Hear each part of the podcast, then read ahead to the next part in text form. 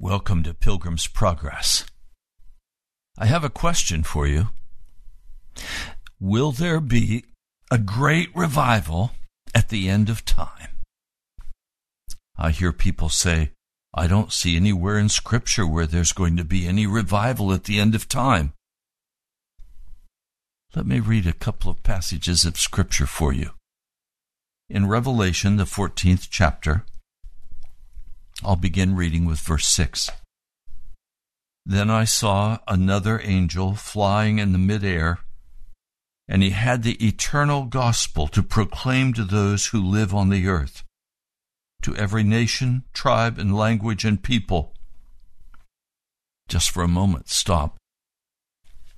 Angel simply means messenger.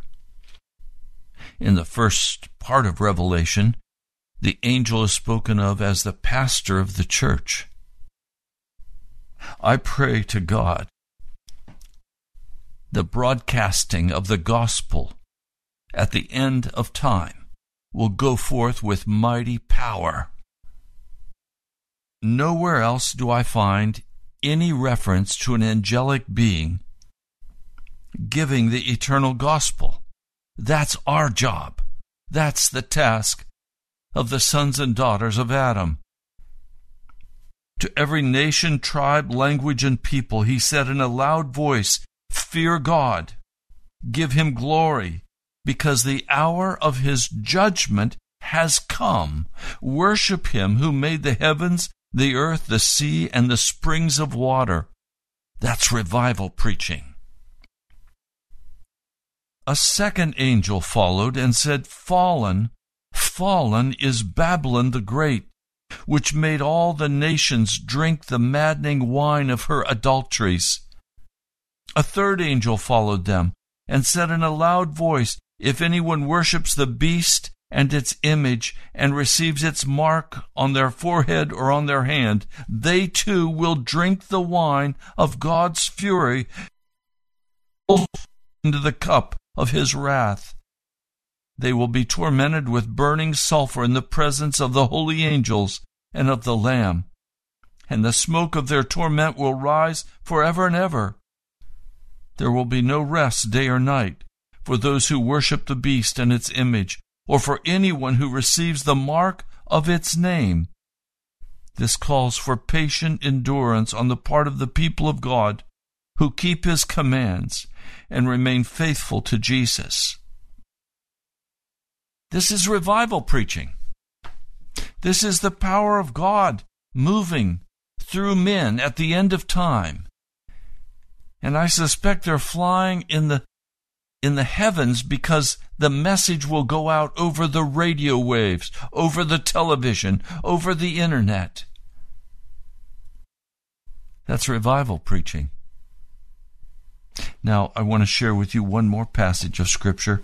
It's found in Matthew the 24th chapter. Matthew, 24th chapter. I'm going to begin, reading for you at verse 4. He just been asked, What will be the sign of your coming and of the end of the age? And Jesus answers in verse 4 Watch out that no one deceives you, for many will come in my name, claiming, I am the Messiah, and will deceive many. You will hear of wars and rumors of wars. But see to it that you are not alarmed. Such things must happen, but the end is still to come. Nation will rise against nation, and kingdoms against kingdoms. There will be famines and earthquakes in various places. All of these are the beginning of birth pangs. Then you will be handed over to be persecuted and put to death, and you will be hated by all nations because of me. At that time, many will turn away from the faith and will betray and hate each other. Many false prophets will appear and deceive many people. That's where we are right now. Because of the increase of wickedness, the love of most will grow cold.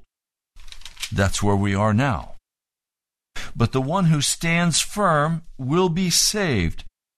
Now listen.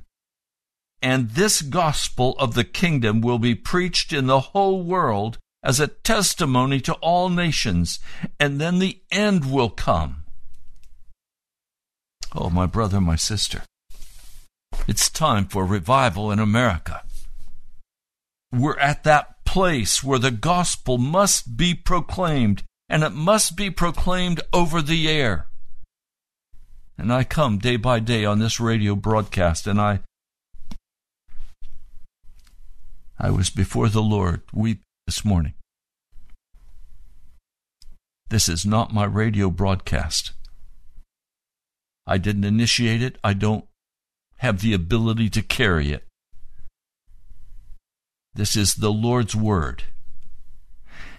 You've listened, you know I preach unvarnished, clear, against sin, and for righteousness and for holiness. I preach the full gospel of Jesus Christ. After this offertory day, I'm going to begin and walk with you through Romans 6, 7, and 8. We need a clear word on these three chapters. Many are deceived. But this broadcast, the work of Jesus, moves forward as he impresses on men and women's hearts to sacrificially give. So I come at the Lord's command and I pass an offering plate at the end of the month if we're still short. When we started this offertory three days ago, we needed $1,740 to complete and have the money in place to pay for the month of April. And here we are, May 1, we still lack $605. Are you passionate as I am about the word of the gospel going forth in power? I know we must have revival.